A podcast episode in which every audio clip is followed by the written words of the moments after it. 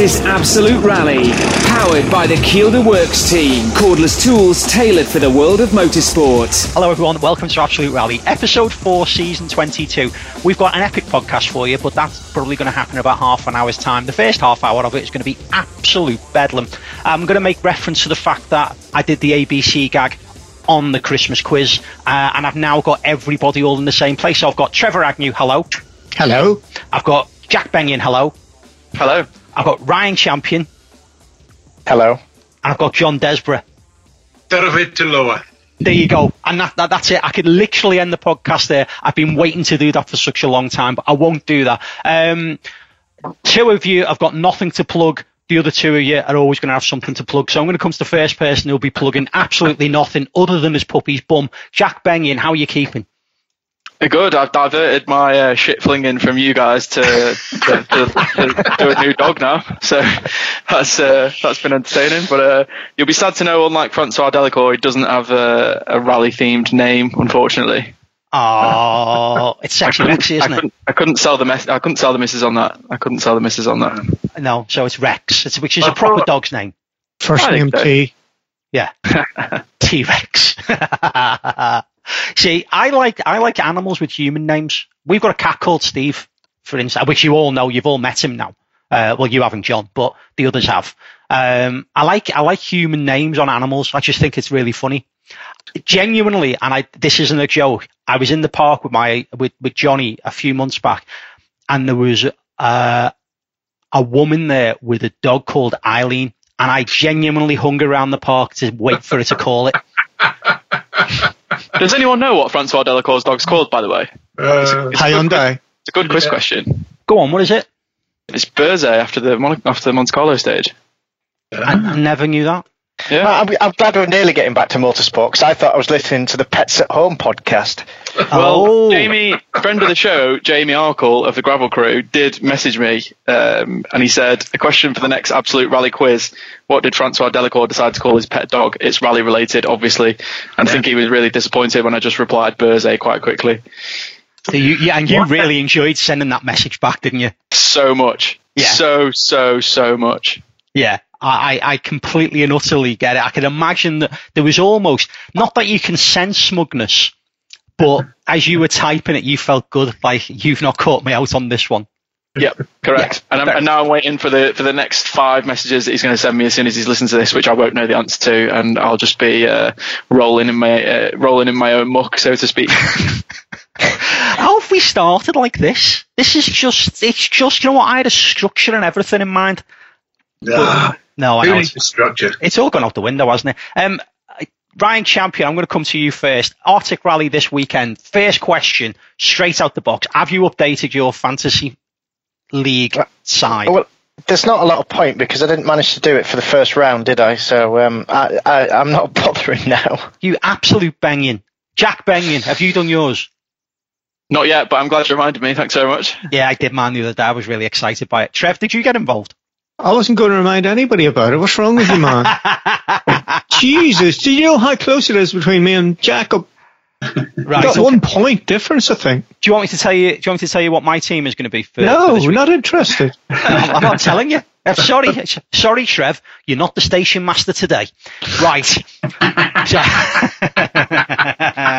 Sounds like the Fat Controller talking. you go and have your Thomas tank. Right. My side is. That's it. This is exactly where we need that music.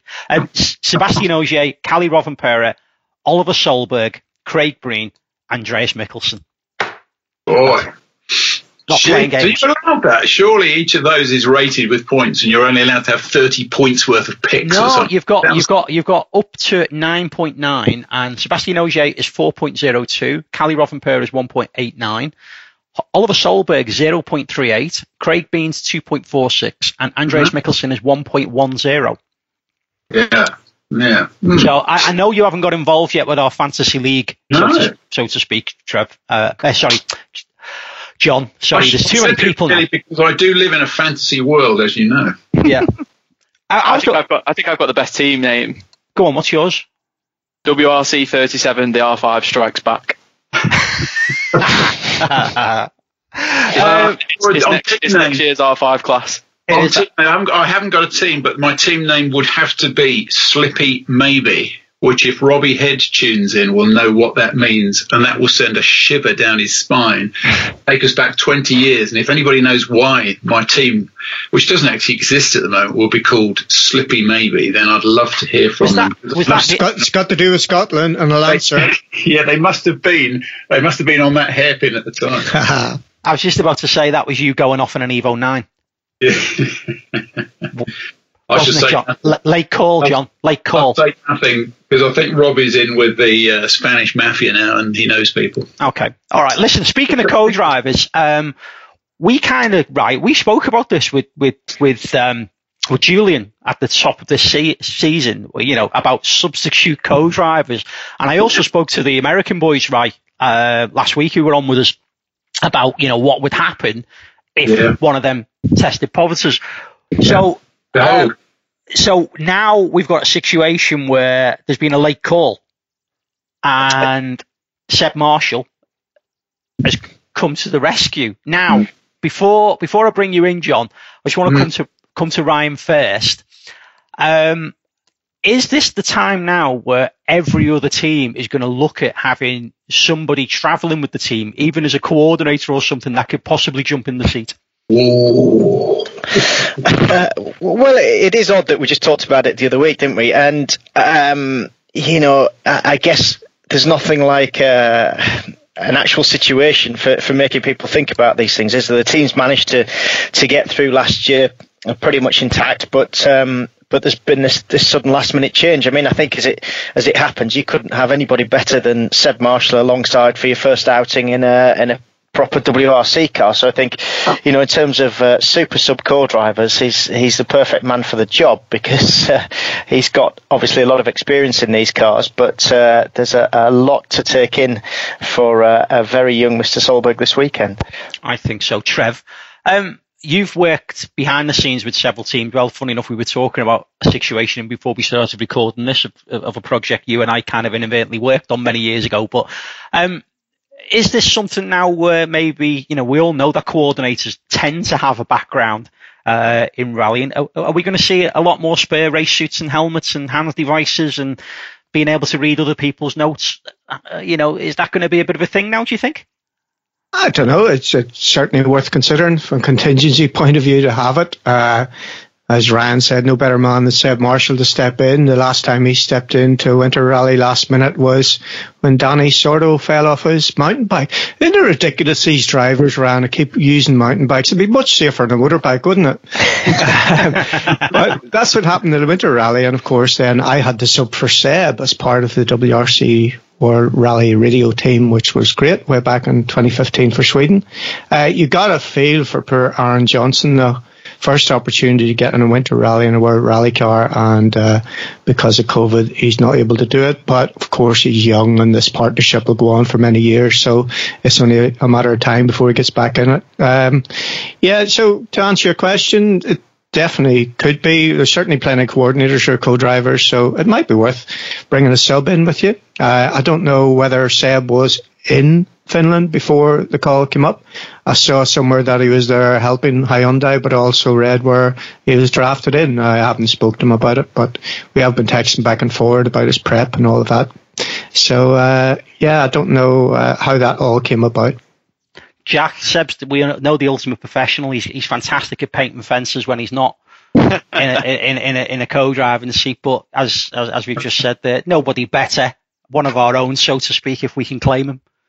I was uh, I was about to text him actually when I saw the news to say um, make sure you're uh, not as good at taking down fences as you as you are putting them up. So See what you did there. Well done. yeah, yeah. So uh, hopefully he has a, a good round. But glad to hear that Aaron's okay and he's had uh, two negative tests now. So um, he, you know, theoretically he will be able to take part if if not for the the protocols that are in place and, and, and the timing of the whole situation. But as you know, as Trev said, you know, horrible for him not to be able to to get that WRC debut out there. So yeah, we'll we'll hope he's back soon. And yeah, looking forward to, to seeing what they can do. And I think uh, I think the last time there was a sub co-driver in the WRC, I made a prediction that it wouldn't go very well, and it did go very well. So I'm going to uh, I'm not going to say anything this time for, for fear of jinxing Seb and uh, and, and the team there. Good I don't remember that. Kershaw. Say, say that again, John. Can John Desborough be controversial? Go on. Well, the debate today across the country is all about vaccine passports. Surely the FIA's got a bit of clout and can get some uh, vaccines into these people, get them all vaccinated, get them passported, get the right sort of paperwork.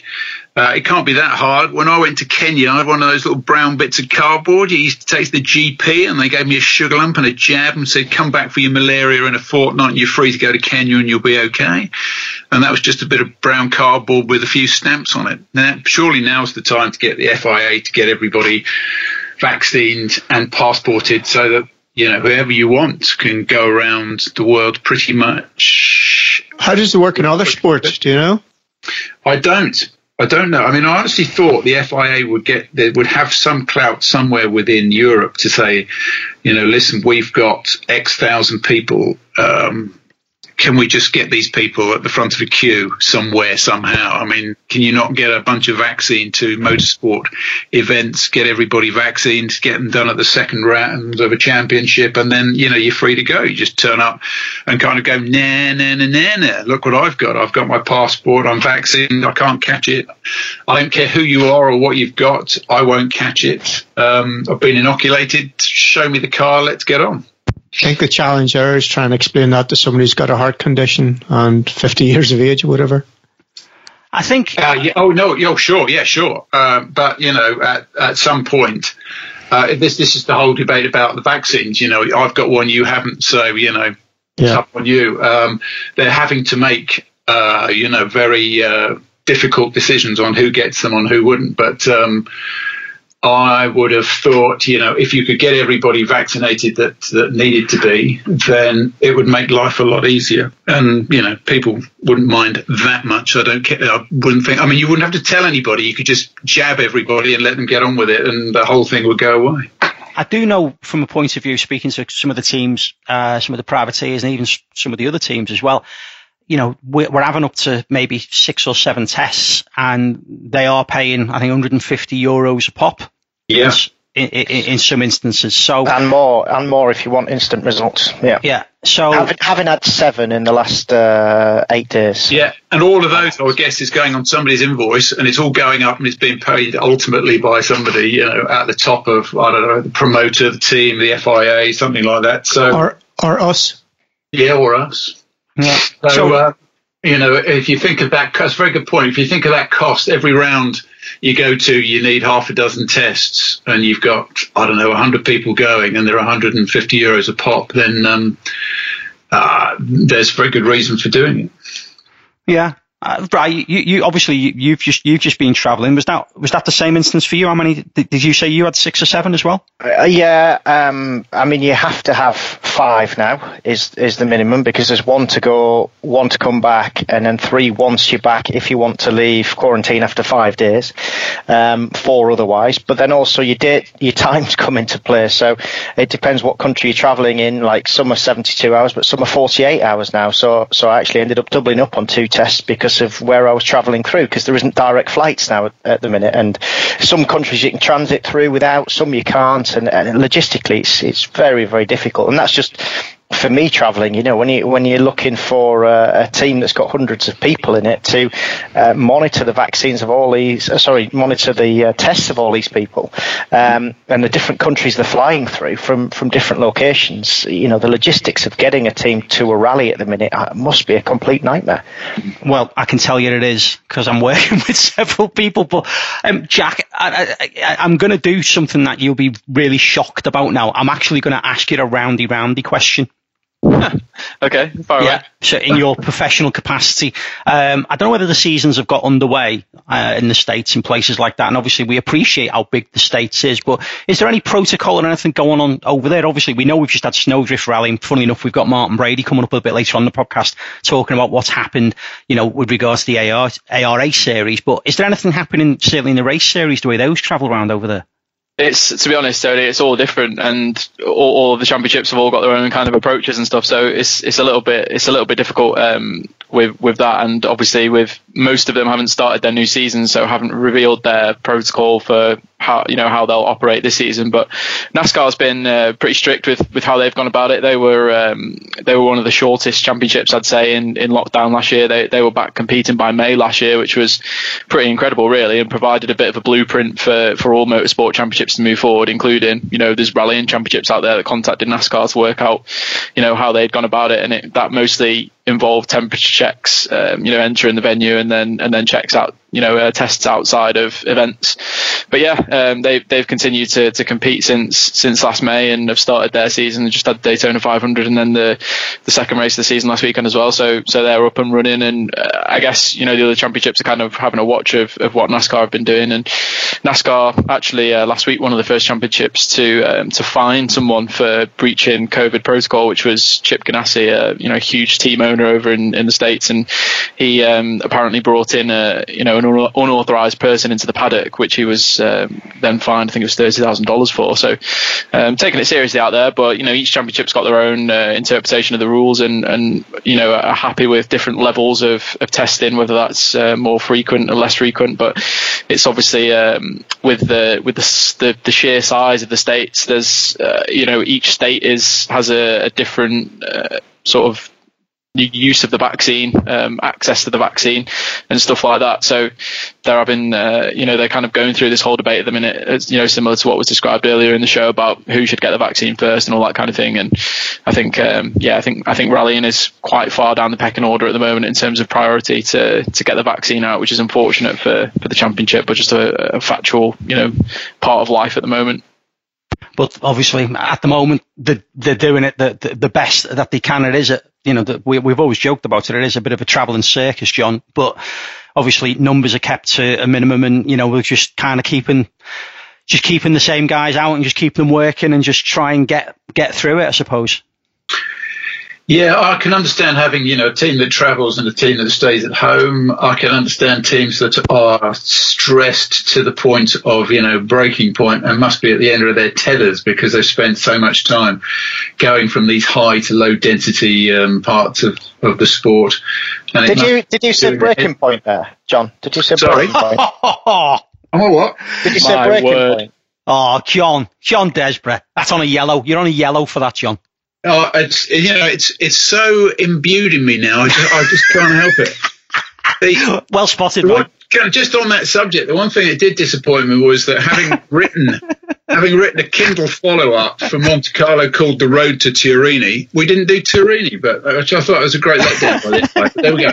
Anyway, um, yeah, it's um, it, yeah, it is difficult, and it will be, and it'll carry on being that way. But um, you, have got to keep um, on top of the medicals of everybody. Otherwise, you just need one rogue person to turn up. You know, I'm talking to a few at the moment who happens to have the uh, uh, the um, you know have COVID but be asymptomatic, and then what does it do if the entire team comes down? I mean, they all must they're they're going to be mixing you know to a, a greater rather than a lesser extent and they must all be fed up with each other. So, um, absolutely. But that's why I say, why not get them all jabbed and get get a passport, and then you know be done with it. It's cheap, isn't it? Anyway, I'd like to apologise for bringing the whole thing down to a very serious level because you know we need. You, need John, John, you say that, you say that, right? But you've just managed to get plug both your books in that one answer. Yeah, yeah. Well, he's written a book. Has he? Yeah, he has. Yeah, yeah, yeah. Jeez, when did that happen? I think it was the same time as when you brought your podcast up. you were playing on your railway set. What? You were oh, building. Oh, did you bring it out stage by stage then? Hey.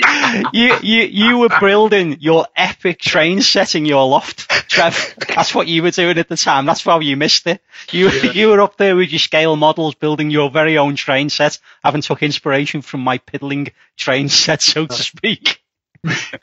Meanwhile, I was looking. I actually was looking at uh, tire compounds for Monte Carlo, and I did talk to some very big hitters when that came around. I thought, Desborough, you're going to have to find out the facts behind this before you turn it into fiction. Well, um, champ.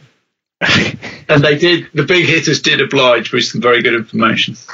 Right. Can we can we focus on Arctic Rally, boys? We've got we've got ten minutes now, and I want to I want to talk about Arctic Rally. Obviously, uh, it's been brought in as a replacement for Sweden Jack we, we, you know, I watched, I watched some of the footage, some of the testing footage. We got proper snow there. There's some concerns. I read great article as ever with, with, with David Evans. You know, is this going to be the fastest rally? Is Kris Meeke's record going to be um, broken with regards to, I think, the, the, the, fastest time and stuff like that? I don't know whether you've had a chance to look at any of the preview. Uh, have you got, have you, is it a bit of fever now, Jack? Have you allowed yourself a bit of fever back for WRC? Yeah, always. Um, especially for, for snow events. I think if we could have more of them, it, it, it, would be great. And obviously, we're, we're limited by climate, and obviously, we have the same, well, it feels like we've had the same debate over Sweden for the past three or four years as to well, you know whether we're going to get snow or not, and if there's going to be any. And uh, it doesn't look like that's going to be a problem for, for this event. So really looking forward to a, a, proper snow event that looks like it will be at least up there with the fastest events in, in, in WRC history, which would be fantastic to watch. Also, I think you know we've got a real strong lineup of drivers. Um, you know, it's really nice to see. Um, you know, even people like Robin Rovanperä getting an extra, you know, with a full year under his belt now in a in a WRC car, and we know how good he can be on on Won snow. It last year. So, Won it last year, mate. Indeed. So yeah. you know we've seen how good he can be on snow and, and how many years he's been. He's probably been on competing on, on snow longer than he's been competing on any other surface. When you when you think about it, really, some of the championships that he's been competing in R5s and stuff like that in, in the past. So yeah, he's uh, he's he's someone to look for. But yeah, just just um, you know the the lineup is is brilliant. But people you know getting a little bit more experience like Rovanperä now just uh, adds that little bit more to it. And you know we know the the driving talent is going to be there, and it's going to be really nice to see them you know with a proper snow event in front of them and see what they can do. Right. Um, obviously, you're, you're my go-to for, for snow driving. Why wouldn't Why wouldn't you be? Because you, you, the only thing you plug is, is basically the fact that you show off in Porsches, uh, and, and you and, and you've got a Subaru, and you've got an Evo. Um, and He's quite good in the dry as well, in fairness. Yeah, he is. He is. But uh, genuine question. All joking aside, right? Um, this may seem like a really stupid question. In fact, because it's coming from me, it probably is. How important genuinely on, on an event which is so, you know, the reason why they've gone there, there's so much snow, and obviously uh, with regards to road position?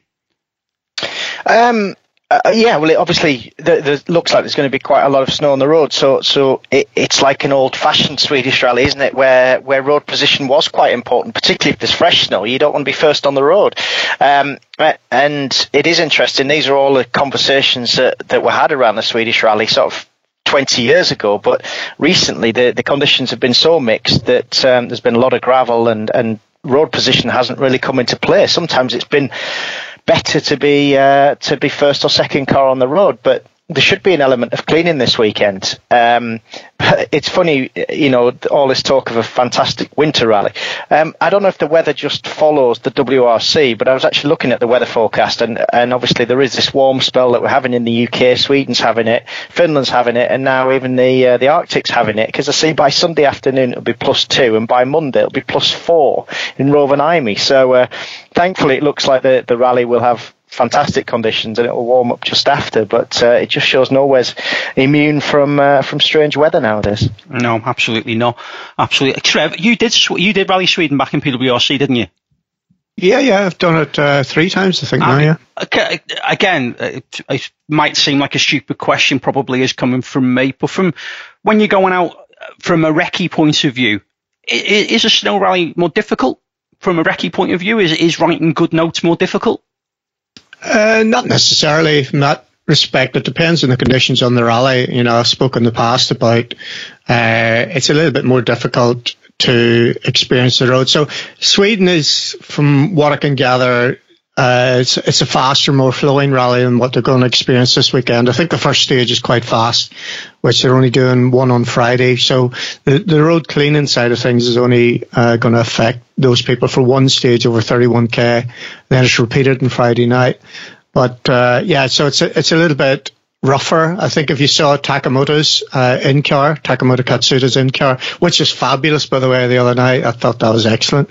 Um, but you'll see that it's quite violent in places, even with the snow and the ice that's in there. So those are things that people probably wouldn't uh, understand or experience. But also when you're when you're trying to feel the road, it's maybe a little bit different on on snow and ice uh, as regards co-driving, where you can't see out or you can't see much out through the windscreen of it. Uh, and crests and, and just little heights that the, the car is going to go light on but not take off on. Just feeling those and experiencing those is not, but the rest of it's no real difference really. The biggest thing which, you know, is going to affect Seb uh, Marshall is when you get in that car and he won't experience it until he gets in on shakedown. So the first run shakedown is going to completely spin his head simply because your muscle memory and if you think of what your body knows, what your mind knows about snow and ice, and you struggle to get to the car because you can hardly walk on the snow and ice a lot of the time. Uh, you know, if you get out to have a quick pee before you get into the car for the shakedown and trying to get through the snow and ice to get into the car. And of course, his first run in this car is going to be absolutely flat out and your mind can't cope with it. It literally goes a little bit dizzy. It's the maddest feeling. Um, so that's, that's one thing that, uh, that he'll, uh, experience in the first couple of runs. Do you know, I'm just looking at the entry list. Um, I'm going I'll bring you in in a second, John, but just quickly, right. I, I've, I kind of forgot what it was like to see the Pirelli logo. So dominant. Uh, I'm using our friends uh, at EWRC's um, entry list and, and, just looking at the, the Pirelli logo. And it just got me thinking just for a second as well as these two first events for Pirelli coming in, could they have been any tougher? Uh, uh, yes, uh, if if it was uh, about zero degrees all weekend and there was lots of gravel around, that would have been tougher for Pirelli this weekend.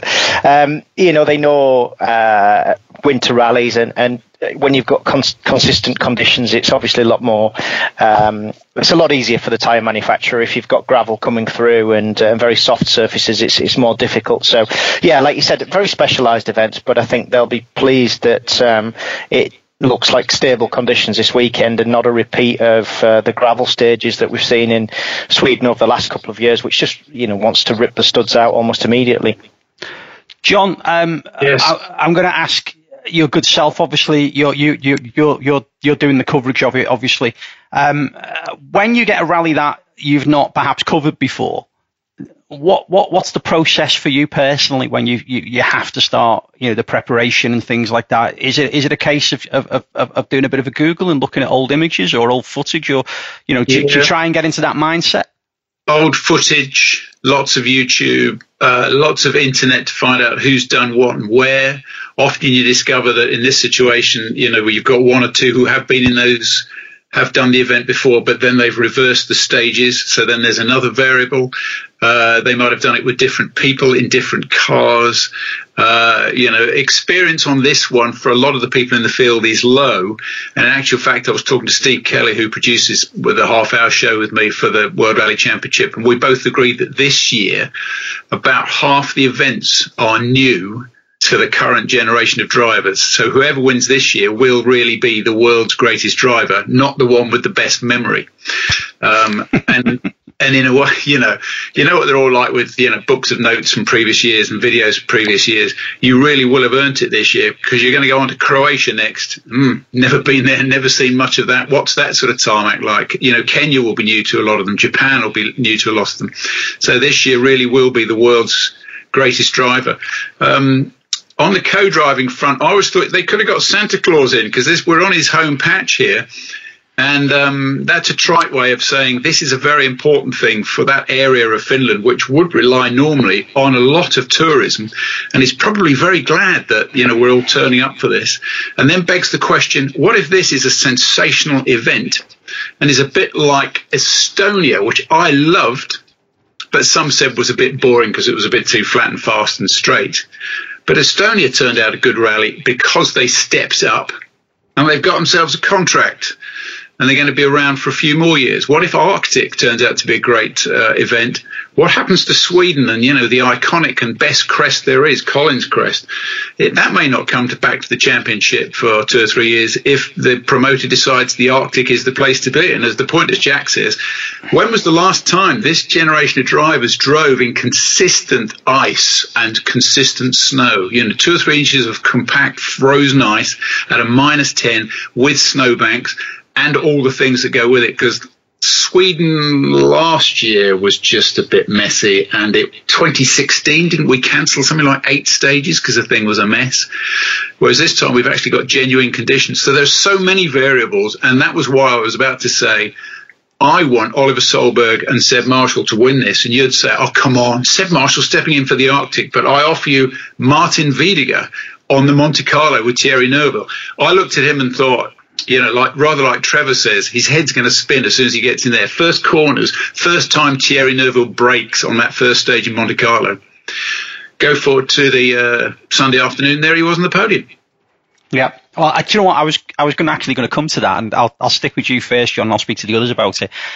That last minute substitution by Thierry Neuville, um, it was it, it felt kind of open ended, where you know perhaps it was only going to be you know a, a yeah. one off or a couple of events, and um, but you know nothing else seems to have been said about uh, no.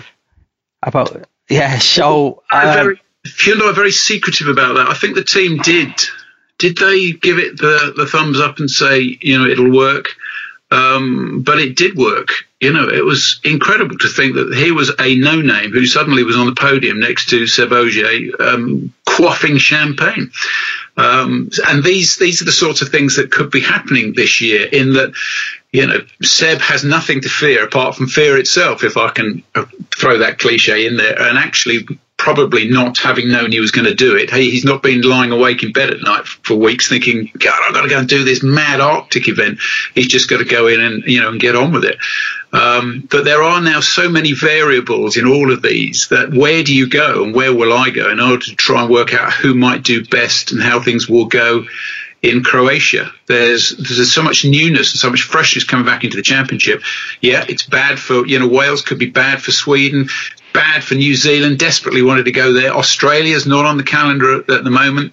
If all these new places work uh, with you know fresh ideas and fresh thinking, then um, in the long run, then it's possibly a good thing to have. Absolutely. I want to come back to the, the, the, calendar and stuff very, very briefly in a second. I'm just conscious of time. But Jack, I, uh, were you obviously? I know you're a bit of a Thierry uh, Neuville fan. Um, were you surprised that they haven't kind of sorted things out, and you know that Martijn stayed in the car now over Nico, or are you? Do you think it's just this is the way it's going to be now, and you don't see it going backwards? I think this is the way it's going to be now. Uh, you know, whatever the reason was for the split, um, we had a bit of a conspiracy theory in the WRC Fantasy League um, with one of the teams called I called him Terry. which is which is obviously a, a, very a very satire look at things. Um, but yeah, I think the, the, the way that split happened so close to the event for me, it didn't look like it was going to be reconcilable in, in, at least in the near future. So, you know, wh- whether that was um, you know, how, however they ended, uh, you know, whatever terms they, they ended that relationship on before Monte, it was too close to the event for that not to be, you know, at least a little bit um, annoying for, for Hyundai and Thierry Neuville, um, and, and maybe even for for Nico as well. But you know, I think it's just one of them situations. We probably won't hear the, the full story of what really happened there for a, for a, for a little while. But uh, you know, given how close that all happened to the event, you know, I didn't think there was going to be uh, uh, any recon- reconciliation there before before this event. Personally, no, no. Um, just quickly before we get our predictions for this coming weekend from from, from everybody, just John's just been talking about the calendar, Trev, um, and yes, we've got fantastic new events and new ideas, which is something which I know you champion across the board on these things. But surely money talks as well. And while at the moment these events are coming to the rescue, um, when they, you know, perhaps when the championship doesn't need events to come to the rescue, then we're back in the realms of of dollars, euros, pounds sterling, goats, sheep, whatever it may be. Yeah, there's a balance between appeal and also checks. You know, certainly there's events that come in and have got a, a really health, healthy budget and they can contribute a lot. Promoter likes that. Uh, but there are other events that you'd want as part of the championship, including one in the UK. Uh, from our point of view, it'd be Absolutely. selfish of us. You know, we definitely want a, an event in the UK and we know that the best opportunity for that is a rally in Northern Ireland. And I have no doubt that the people of Northern Ireland will put on the best rally that we can. And on the back of that, then uh, hopefully that will secure a round in in our part of the world going forward. But there, there's definitely a balance. It's not all about money. Uh, it's trying to get the blue ribbon events and uh, getting the championship going to those areas and regions where it's going to have a, a big impact. And so, yeah, it, there is a balance. And I, I hear what you say uh, as regards to like Estonia, uh, this Arctic rally in particular. I think Sweden have got a contract for 2022. So um, but it's clear that they're not allowed to go back to Torsby when it comes to the FIA and the promoter. Uh, so even though the Varmland region are probably one of the biggest contributors and uh, sponsors, if you like, of the rally, they're going to have to find a solution where they're going to have to go further north to find the stages so we don't have the, the issues that they've had in the past. But I can't wait for this rally. I've, I'm probably more excited about this rally than any uh, over the last 10 years even. Uh, I even would have considered going to it. Uh, that's how, uh, how pleased I am. I just love, I just well, love winter rallies. They're absolutely brilliant. Trev, as you're last speaking, the other boys, if you can have a think about your not only your predictions but also your any other businesses. Trev, as you were last to speak, and as you you begin with the letter A, can I get your top three off you, please?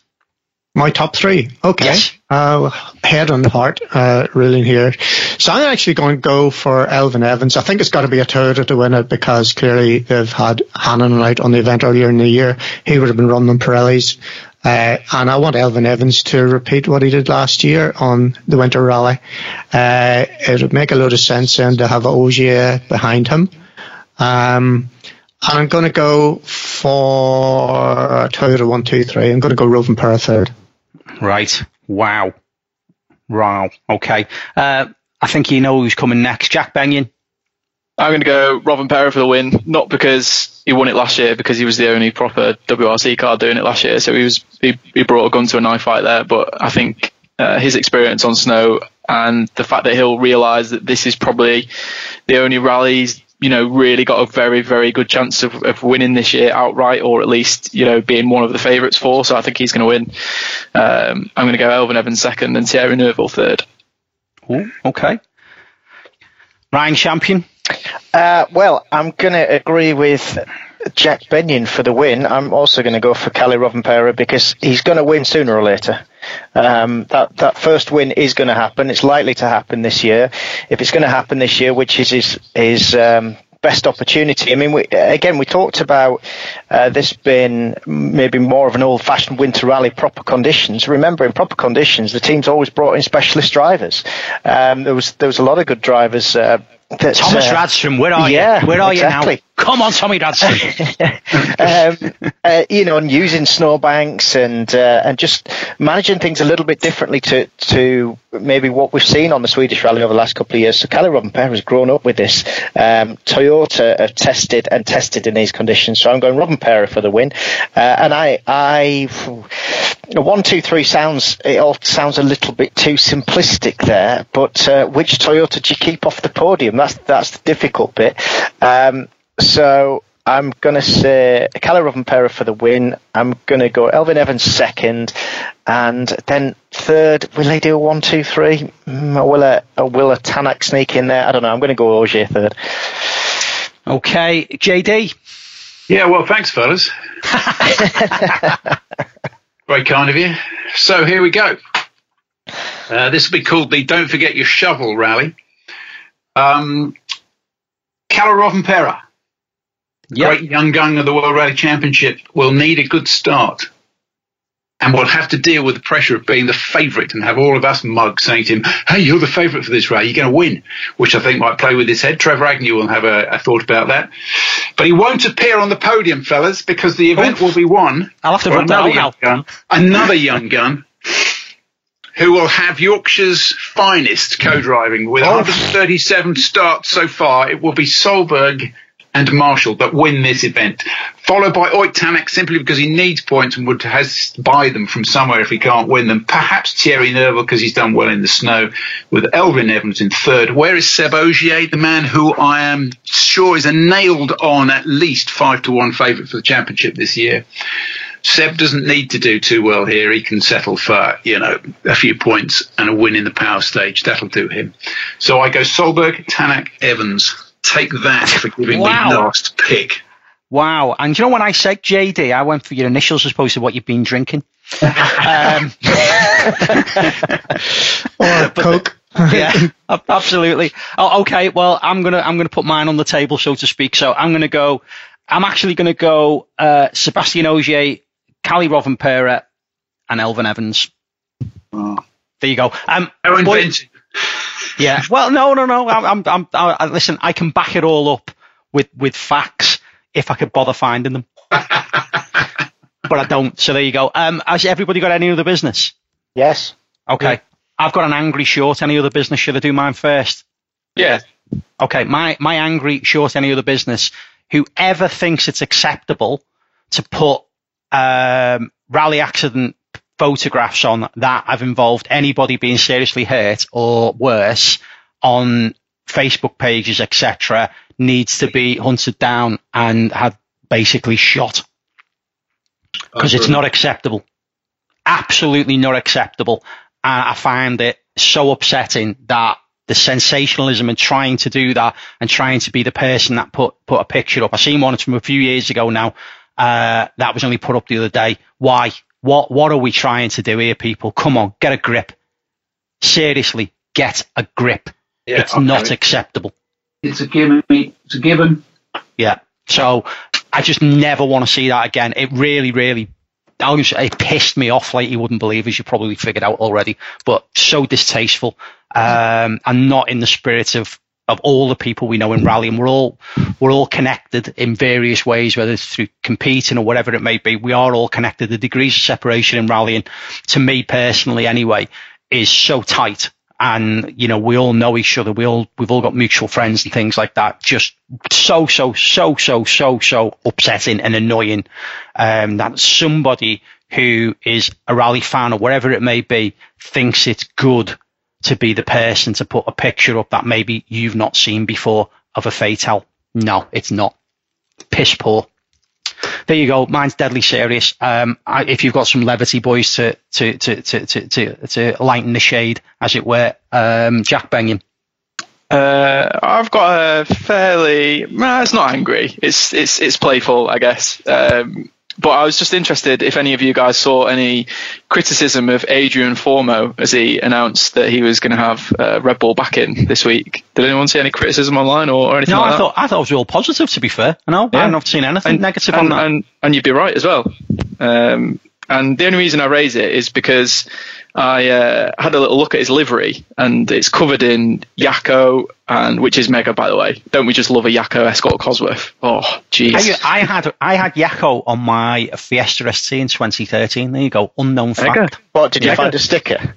Uh, I- yes, I did. I was given a load of products. So yeah, ju- yeah, just piss on me bonfire, Ryan Champion. You've done him dirty there, champion. Yeah, that was you know what was that was Hey, no, you horrible, got the wasn't it? products. eh, That's fair enough if you got free products. Yeah. Anyway, sorry, Jack Benyon. It's, we it's we all really right. It's all interrupted right. you. Uh, uh, I have no criticism of Adrien Fourmaux because I've been very impressed with what I've seen, you know, behind the wheel so far and, and what he's been able to achieve. But I looked at his livery and it's covered in Yacco and FFSA, and well, now he's going to have Red Bull all, all over the bonnet. So that uh, that I had a little thought in my head. Hmm, I'm going to go and have a look on the internet, and I had a look at Gus Greensmith's car from Monte Carlo, and you know, well-known pay driver Gus Greensmith, who doesn't deserve his WRC seat because he's paying for it, is in a total M Sport livery with apparently only some tiny logos that appear to be some of his backing, and the rest of it is just a, a standard M Sport livery. So I just thought I'd raise that and thought it was quite uh, an interesting thing that you know Adrien's car is is covered in covered in sponsors and he's a promising young talent, and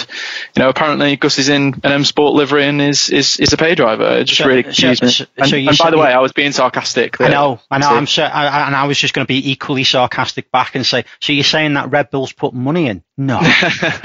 um, anyway, uh, Trevor Agnew, come on, Could bring, bring bring some light to this shade. I'll bring some controversy. Oh, here we go. Do you know what? I was looking for a bit of daylight, and all falling apart. No, no, this is a good one though. Okay, go on, It's mate. 13, 13 World Rally cars, I think, in uh, the Arctic Rally Finland. Uh, I'm going to predict, bold prediction here, that there'll be a Rally 2 car in the top five. love it, love Why it. am I saying that? Simply because there's no speckies this year. Uh, anybody who's been on that rally knows that the snowbanks can be, uh, let's say they can sucker you in on the odd occasion. And of course, if you go off and there's no speckies to help you dig the thing out, you're stuck and you're going to be, uh, out for the day. You could be back in the holiday. That's just that part of it, of course. There are going to be other technical issues with cars. Cars are going to scoop up snow into the, the rads and they're going to slow down, have to get out and clear all of that out. Uh, if you get somebody who's got a clean run, some of the locals who've got a clean run in a Rally 2 car, I reckon they're going to be very strong in the top 10 and even as high as fifth. What do you think of that? I think that's brilliant. I think it's a great shout, especially when you look at the fact that there's two WRC overall event winners in the R5 class this weekend. It's uh, it's phenomenal, that- actually. Definitely That's- recommend. That's why Andreas Mikkelsen is in my fantasy team this weekend. there you go. See, you, you mocked me. You mocked me before, boys. There Well, all we all we have to do is copy your team and you'll pass us. So it's, it's stupid to tell us. Isn't? Uh, Ryan, have you got have you got some levity for us? Uh, well, a couple of things. I mean, as uh, as Trevor's just said, I mean, incredible entry in uh, in Rally Two. Should we give it its proper name? I'm WRC learning. 37. I'm, I'm trying. I'm trying. Anyway, there's, Yes, you there's- are trying. uh, there's nearly 40 cars and it is a, a mega entry. But uh, yeah, uh, just to reflect on uh, on my prediction of, of uh, Kalle Rovanperä taking a win. Uh, this weekend it is just over 20 years since his dad took his World Championship win, which was Rally Sweden 2001. So um, Wow. you know, there's there's good omens there. Uh, and to reflect on John Desborough's pick, it is 22 years this weekend since Petter Solberg started his first rally as a factory driver in Kenya, of course.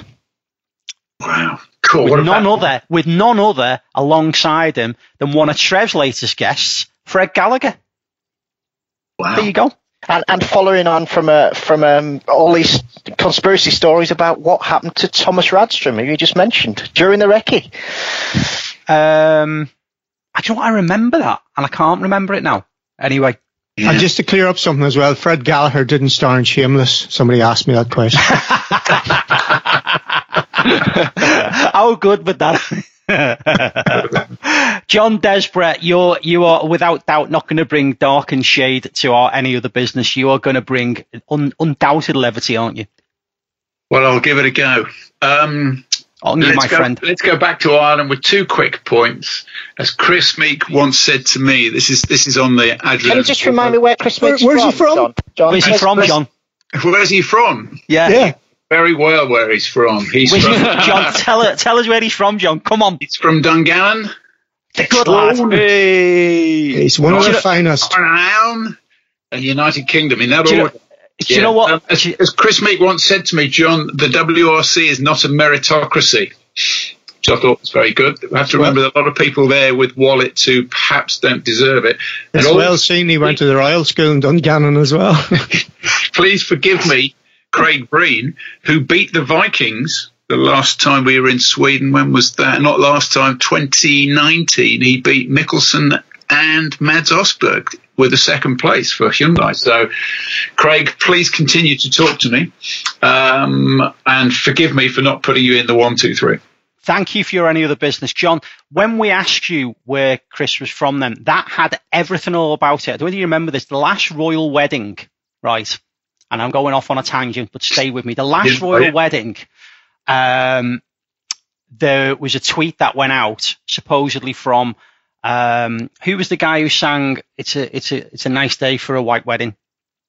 Oh, um, Billy Billy Idol. Idol. Billy Yeah. Idol. Uh, Billy Idol tweeted the royal couple saying, "Have a lovely day," and everybody just tweeted him back saying, "Just say the line, Billy. Just say the line." and that was that was one of those moments. Was this we just- Denise Royal, Marion Dave then? uh, no, All No. right, A different Royal.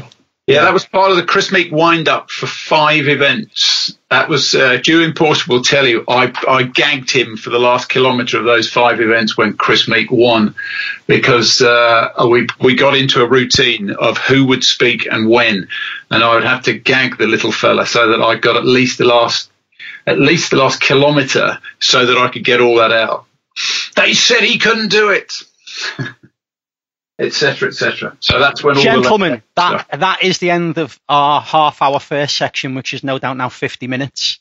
Um, so yeah, this is now probably one of the longest podcasts that we'll put out. But hey, quality seems- and quantity. seems to be the done thing now. Um, but but there you go. So uh, thank you, uh, John Desborough, for joining us. Uh, we'll, Pleasure. we'll see you very soon. Jack Benyon, Thank you. uh, Ryan Champion, A Pleasure to be on with all these illustrious guests. Trevor Agnew. Yeah, anytime. Yeah, I know. That's what they say about you, Trev. what they say about you. Um, for folks. You know what? I've really enjoyed this. Probably enjoyed it more than probably you you have listening to it. But still, listen. There's a fantastic next section of the podcast coming up. We've got, as I say, uh, we've got Martin Brady coming up who who talks to us about the Snowdrift Rally and also how he how to put a rally on in three weeks, which is a great story in itself, which happened over in the American Rally Championship last year. And we've got Elliot Edmondson, who's of course sat alongside Gus Greensmith for the last couple of years, talking about preparation. They just done the test as well um, for this coming weekend. So yeah, uh, more to come. Stay tuned. We'll be back after this break. This is Absolute Rally. Absolute Rally continues to be partnered by the Kielder Works team, who remain fully committed to the sport and are pioneers of the latest technology. Kielder cordless tools are tailored for all forms of competitive action. Go back to the future with the Kielder Works team.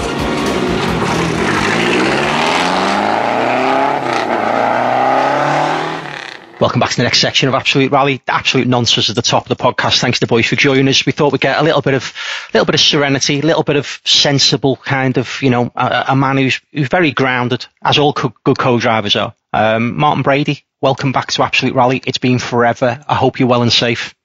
Thank you, Tony. I can't remember when I was last chatting to you um, live, but I do remember we had good chat and we had good fun. So happy to do it again. Thanks for having me. no, no, no. Good on you.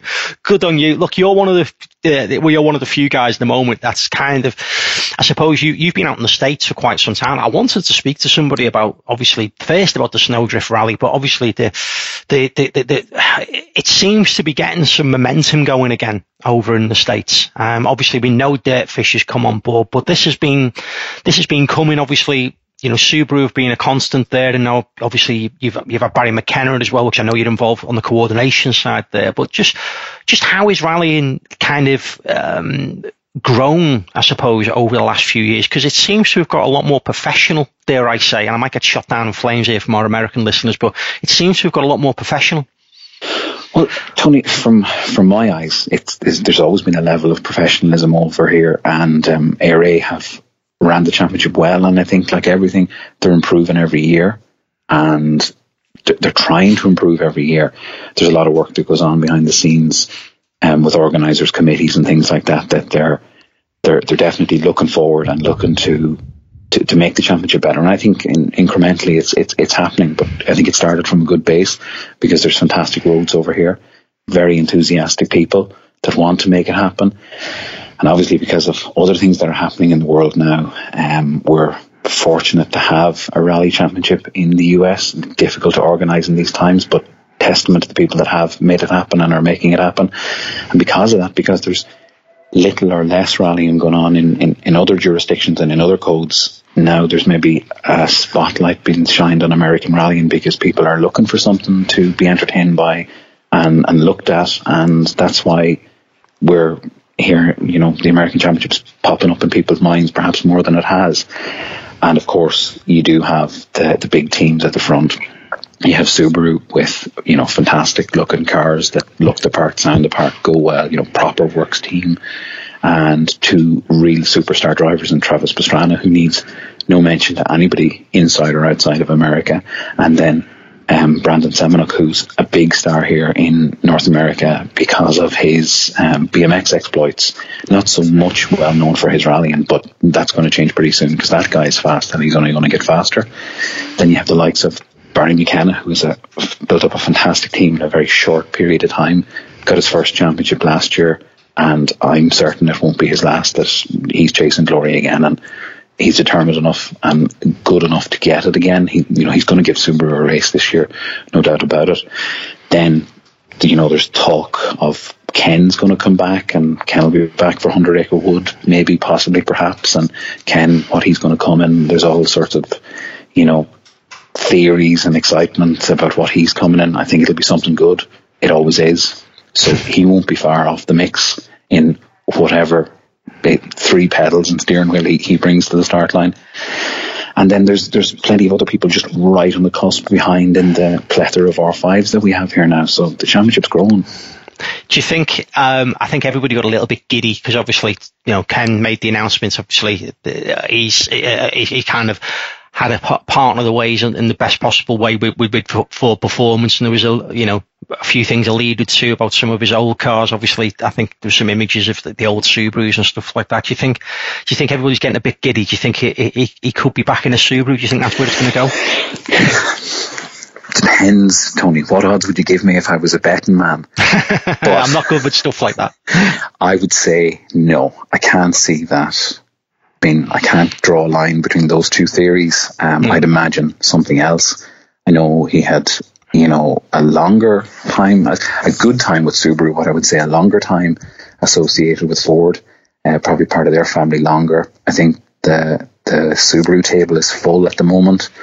I can see Ken going in a different direction and bringing something something exciting to, to the next rally. If, if indeed he turns up to the next one, we, it's it's all it's all rumor and conjecture at the moment. But I think if he does, or when he does, he'll inject more excitement into it and, and more pace and will only push the battle further on that at the minute will exist between between Barry and uh, Subaru. And of course, you know, Barry has made small comments about what he's bringing to 100 Acre Wood. We know it's not going to be an R5 car. Um, it's going to be an open class car.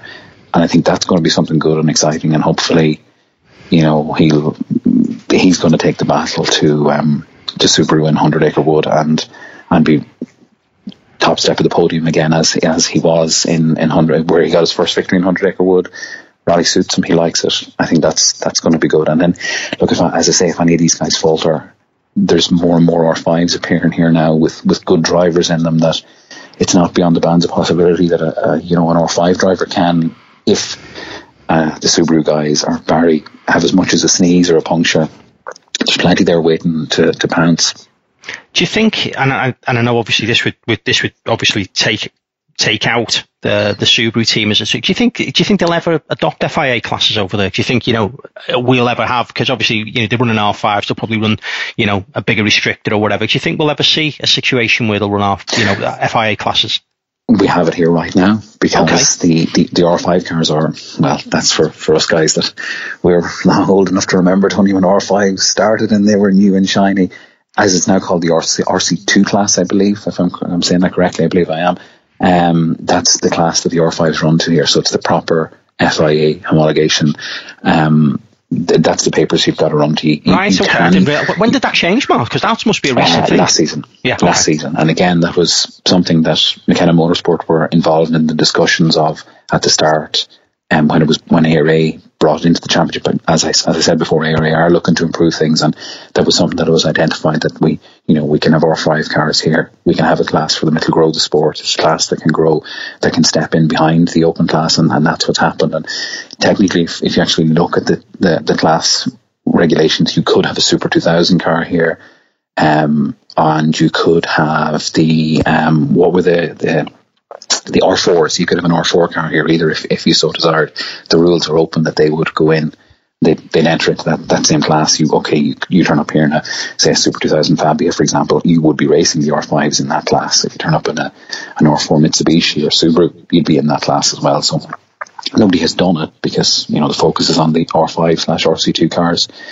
Um, but it, yeah, it's it's there. It could happen in the morning, and um, similarly, or, R2 cars are, are in the the uh, what's called the open two wheel drive here. You've, you've two, which is quite fair. You've two steps of of four wheel drive, of two wheel drive, I should say. Like uh, the R2 cars are in the more open class, and then the lower ones you can turn up with a Fiesta with a H pattern box, etc., etc., etc. Sort of a an R1 or a step above an R1 class, and there's there's a place for you there in, in the two wheel drive that it's it's split. It's it's it's quite fair, so it gives it gives you both options. Or then you can just go completely nuts like we have done and get a Mark II Escort, make it wider, and stick a V6 Mustang in the front of it. So yeah, why, there's why all options. You? Why, why, why, why wouldn't you, Matt? Why wouldn't you? Well, maybe it's it's, it's um think it's bad for bad for your hearing. It's the only reason you maybe wouldn't, but you definitely do it for fun because I know I've seen as loud as the, the escort that I, we sit in over, I sit in over here with Seamus, as loud as it is from the inside, and it's it's quite loud. But from the outside, I've seen videos, very funny videos where spectators saying, "Oh, he's he's coming now, oh, he's coming, he's coming," and we're still a quarter of a mile away. And the, the video is forty five seconds. Mean, you see us for three more seconds and we're gone. So, but yeah, the Americans love that. It's it's something that you probably couldn't. It, to me, it harks back a bit. It reminds me of again, we're getting way back in history here now, Tony, back to the Andy Burton 306 because it's a car that no matter how fast it's going or what we're doing in it, you hear it coming and you love it because it's it's noisy and it's exciting because of that. It's it's something that so many people come up to me and say they, they loved seeing us and they loved hearing us. And, you know, they'll say, oh, where did you see such and such a junction? And me with the co-driver's mind is thinking, I lost that hairpin that we were a bit slow around or a bit wide or a bit this. I'm thinking that, yeah, we weren't actually that fast, but they think we were because we were fully sideways and, and the thing's screaming its head off it. Huge. Committed. Yeah. But yeah out of the Mark II this this last weekend on Snowdrift, back in the Evo. Um, yeah. Uh, what what was the thinking behind the switch back to the Evo? Because is it a, is it a stupid question, bearing in mind that it's a snow rally with no snow tires? no, no such thing as stupid questions, Tony. Just stupid answers.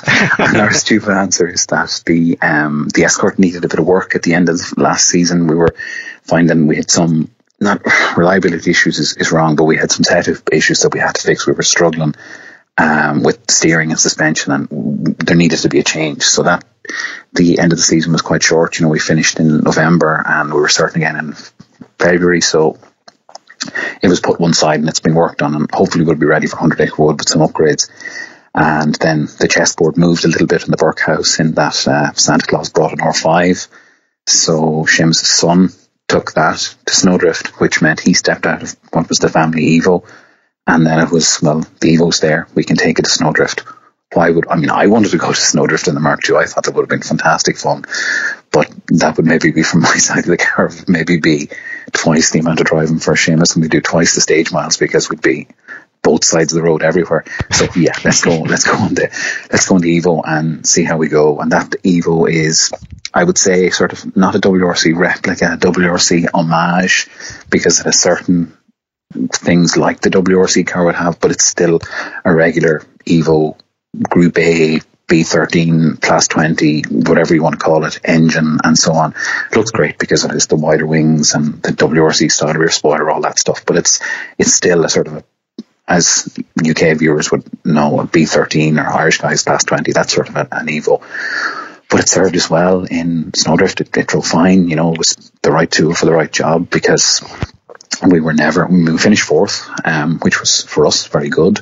We were never going to beat Barry in his car. We were never going to beat the Subarus. So fourth is the next place you're going to slot in.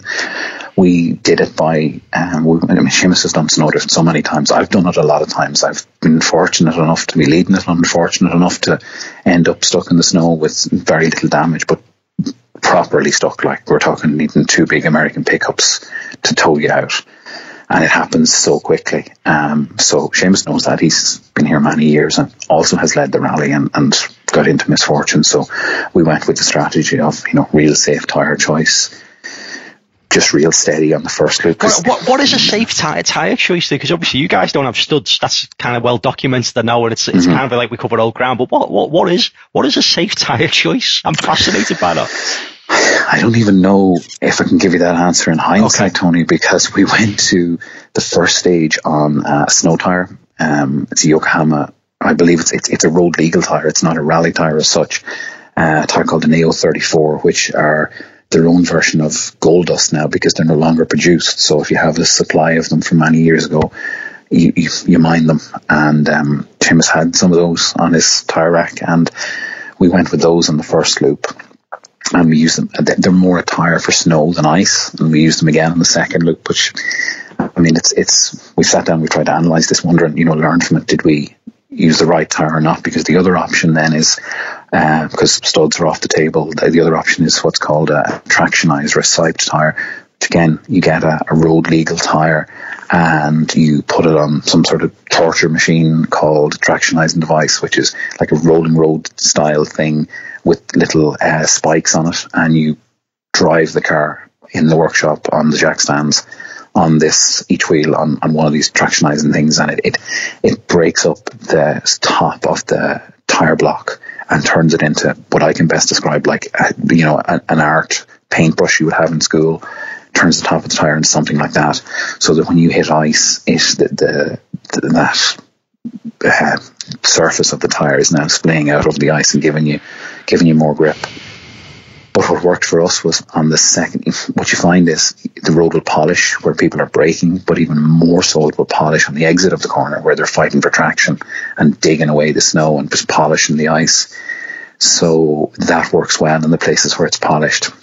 We worked a lot on the stages, changing the notes to where the ice was and also places where people were hitting snowbanks because as the more people hit the snowbank, the softer it gets. So you find that if you hit it on the first pass, it'll bounce you back out, but you hit it on the third pass when maybe 70 cars have been in there. It's now soft and it wants to keep you in there. So we worked on the places where, you know, don't hit the snowbanks, where it was icy on the exit of corners so that we could, not that, not that we could go any faster, but that we could go safer. We knew where to be cautious and it, it, it, it was the right strategy in hindsight because on the last loop, we, we jumped up, you know, spaces and places when other people had trouble and spins and so on. We didn't. We kept our nose clean, and that's how we we let the rally come to us, and we earned the result that way. Um, good man, well done. I think. Uh, I, do you know what I wanted to? Obviously, I wanted to touch base with you on Snowdrift anyway, but I, I seen something pop up, and I can't even remember how long ago it was, but um, about a new event which you're now involved in, which is Rally New York. Have I given it its correct Yes. title? Yes, that's it. Yeah, yeah, Rally New York. So that was another thing that was born out of McKenna Motorsport and their determination. It's within that team to you know to to make things happen. And um, so last year being been a different year that it was. Um, we had uh, some rallies cancelled and even some rounds of the championship cancelled. And uh, I had, I was over here for the Ojibwe rally, and you know was having a conversation with Barry about how one of the rallies being cancelled was going to affect the the championship um, from a points scoring opportunity point of view.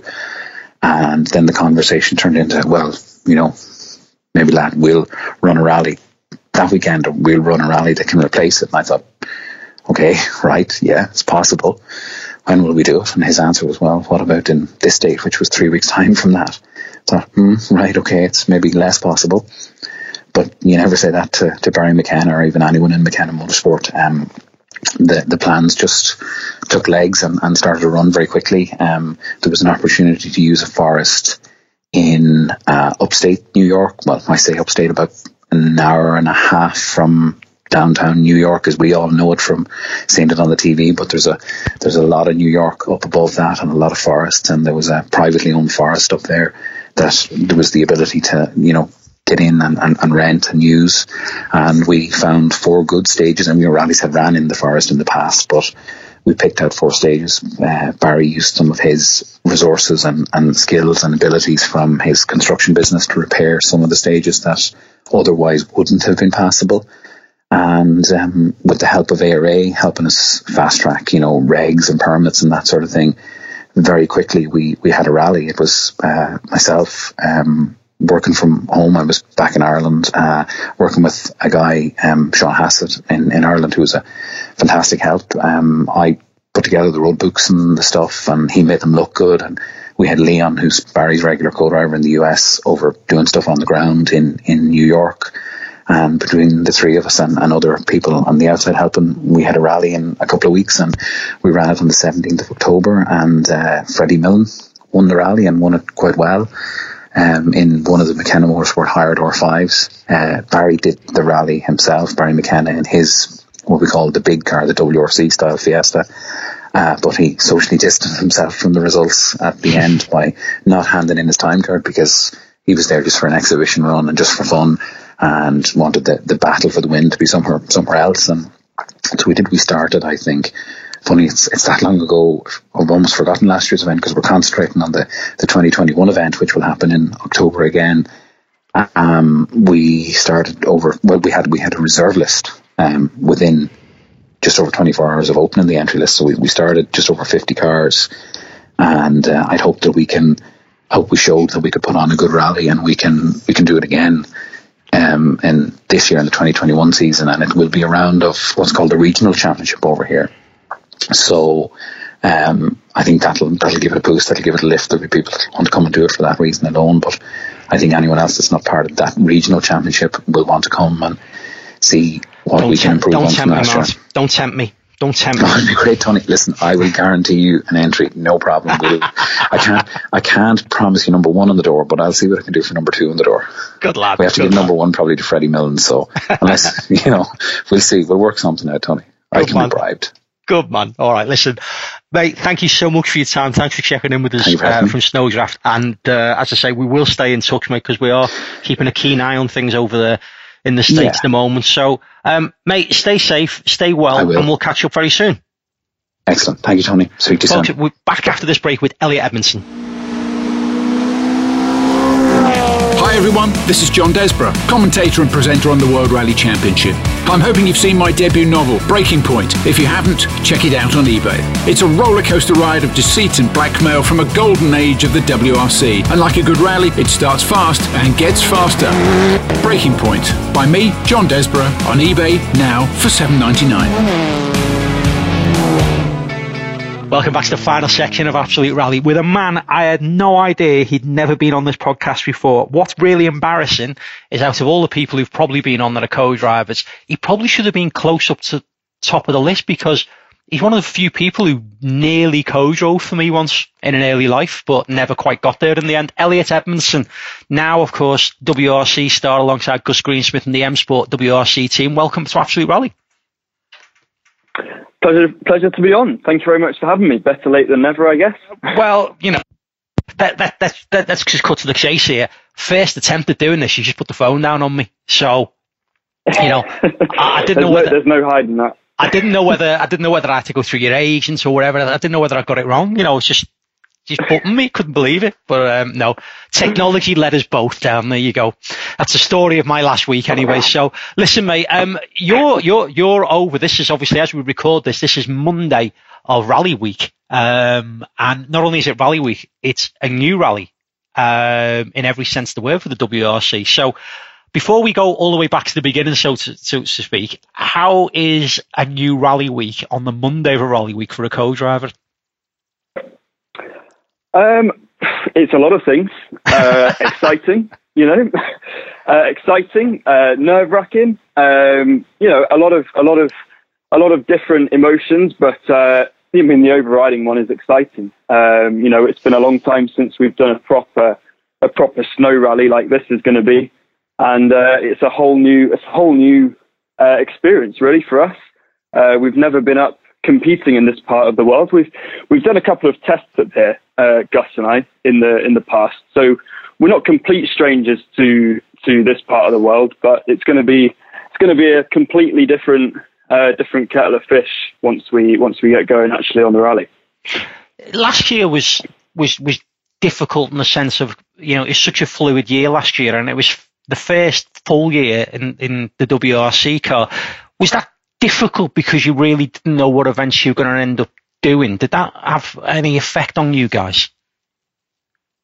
Uh, yeah, for sure, it had an effect. Um, you know, when it's when it's, I suppose you can call it our big break. You know, the first full year in a in a WRC car, as you say, and and you don't even know what the next rally is going to be. Um, you know, you always want to feel like you're as prepared as you can be uh, for these rallies, and and for sure, it, it did make it more difficult when when we didn't know when that next rally was going to be, or even where it was going to be. Um, you know, obviously, by the end we were having new rallies in in places that we'd never even been. So, I mean, it was it was perhaps a good thing because it, it leveled the playing field. You know, we weren't we weren't as far behind um, in terms of experience as we as we would have been. You know, when we're going to rallies that no one's been to before.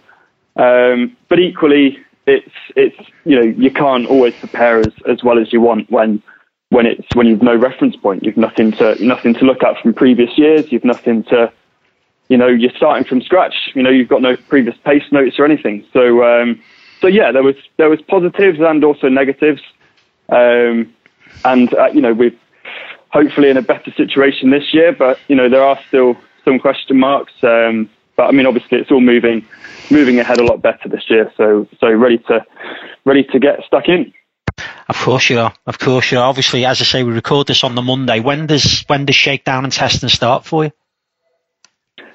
Uh, so it's a, it's a slightly peculiar rally week, um, similar to Estonia last year. So it's actually quite quite a condensed uh, itinerary, really. So we we don't start recceing actually until Wednesday, um, and then we have shakedown Friday morning, and then the rally starts Friday afternoon. So it's actually quite a short, going to be sh- short and sharp rally Remi- week, really. Reminds me Um, like a BRC round or something that to be on back in the day. Yeah, you yeah. know what I mean? Yeah, I, I know. I was saying that just yesterday. It really does. Uh, it feels it feels like being back on the BRC, which is actually quite a nice, quite a nice sort of um, feeling, really. Um, say, do you- do you- know, do you- sometimes do you- the BRC Do you, I was going to say, do you prefer that it not being dragged out as opposed to being, you know what I mean? Because you kind of haven't got almost time to think about it, have you? You, you just you, you, once it starts, it doesn't really stop until it stops, if that makes sense. Yeah, exactly. Um, you know, not not knocking the way that BRC rallies have been run, but um, you know, sometimes when you you've got your ceremonial start and on your Thursday and perhaps a little spectator stage, which are all all have their purpose, of course, but you know, sometimes it can feel like they are quite drawn out. But I mean, this one is going to be short and sharp. You know, as soon as we begin on on Friday afternoon, well, even Friday morning with shakedown, it's going to be just full on, non-stop until the end of the rally. And uh, it's quite nice when it's like that. You know, you don't have the the big gaps in between of, of wondering what you're going to do next. absolutely, absolutely.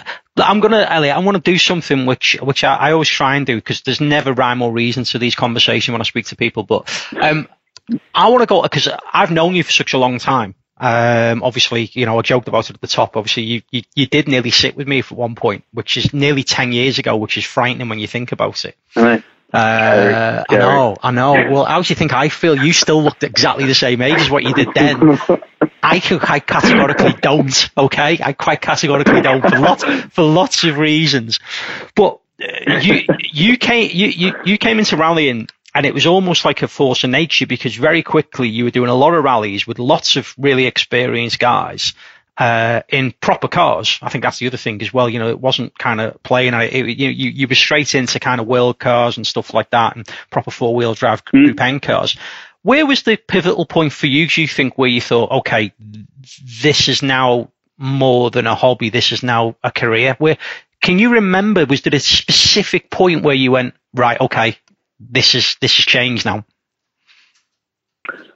Uh, correct. Well, there is there is a pivotal point, yeah, um, and I think about it quite a lot. It was really um, oh, you put me on the spot now. I can't remember what year it was. it was either it was either 2013 or 2014, whichever year.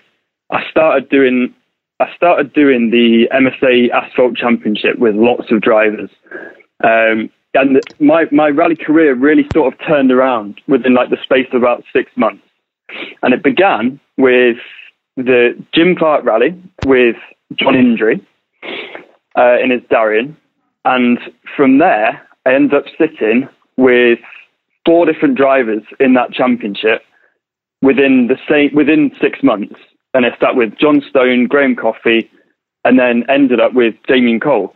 Um, and when I ended up getting a seat with Damian Cole, um, for me at the time, that was when I really started thinking, do you know what, I could actually, I could try and make this a career. Because at the time, I was, I was replacing, um, uh, I was replacing James Morgan, who had since gone on to sit with like Sander Pärn, who I think he was with at the time. And I saw his progression from sitting with Damian, and I thought, you know, I could probably try and do the same. Uh, Damian was really good for stuff like that. You know, he was really good at taking on young co-drivers and you know throw, throwing them straight in at the fastest level of, of national rallying at the time. And for me, getting that seat was was it opened a completely new world to me. Um, and then it was actually through that seat that I then got my first professional, you could say, um, gig, which was when I uh, got the seat with Niall McShea in China doing the Chinese Rally Championship with Skoda Red Bull, and and that was my first proper like professional. You know, that's when it actually sort of became a bit of a job for me, um, and that was all still within within well a year, I suppose, of that of of sitting with John Injury. Um, and just in that one year, just everything completely just went went crazy. Really, I was rallying almost every weekend, um, and I'd gone from doing you know national rallies to competing. I, could, I don't think I could have competed much further away if I'd tried. Um, up in like the desert in in China. And uh, and so yes, for me that was really the, the, the turning point when I thought you know I could actually make make a career out of this. Um, unfortunately, the the momentum never really slowed down after that, and you know there's a lot of luck involved. You know I was in the right place at the right time, as you know I mean that's huge part of this sport. You know as as, as I'm sure you'll know. Um, yeah, there's a there's a huge bit of luck to luck to to play in it, but um, but no, I'd say I'd say a very long answer for your question, but no, no, no. listen, there's no, there's that, no time that, that was the. Uh, there's no time. No, it's, that was the turning point, anyway. It's interesting because I kind of, I, I'm glad you mentioned the one with Niall because, like, I, I know Niall mm. and I can remember you getting the seat with him. Uh, and obviously, I, joking yeah. aside, I was very aware of you, obviously, because we'd spoken stuff, and, and then obviously I'd seen what you'd done thereafter. But and I know obviously, you know, I know what Damian had done over here in the UK with regards to giving young co-drivers, but um, I think it's always interesting to see the next move, as you say, you know, obviously what James did, and then obviously what you did thereafter, sitting with him, so to speak. Um, and I thought the next step is always the most interesting one um, of, of realistically what's going to happen. So when I seen you get the Chinese gig, and I know it can be tough out there as well, and now I'm going to come to that in a second. Uh, I thought, okay, yeah, this is this is going to be great because I've seen people sink when they've gone to that level as well quite quickly. Um, yeah. You know, there's there's no point of reference. You know, um, you're going in with a very very experienced, quick quick driver as well in a completely different country where the regulations are in a completely different language. Da da da da da da.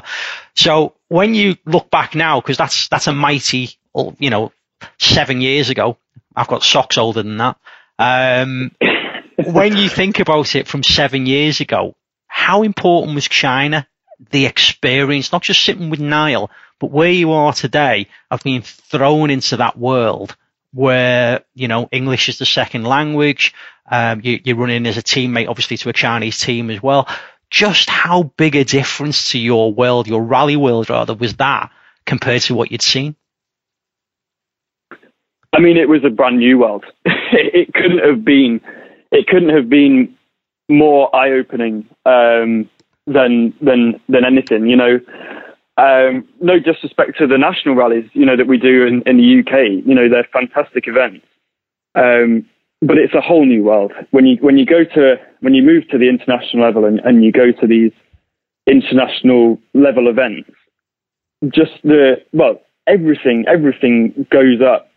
You know, a hundred, you know, 60, 70%. You know, the, the time you have to put in in preparation, the length of the events as they are, um, all the extra, the rules, the, you know, the, the way you execute everything is just, it has to, it has to just go up a complete another level. Um, and, and as you say, you know, it can go one way or the other. Some people can uh, just, you know, well, maybe they just decide they, they don't like it at that level. Um, you know, it's one of them learn fast or, or be left behind type thing. Um, and I'm almost glad I was I was just thrown in like that because I think if I'd have had chance to to properly build myself up for it, I'd have probably overthought it. Um, but at the time, it was I you know I got the call and you know two weeks later I was on a plane to China, so I didn't really have have that much time to think about it. Um, and so yeah, it was it was it was properly properly thrown into the deep end. But I, I think I think it made me a better co-driver for it anyway.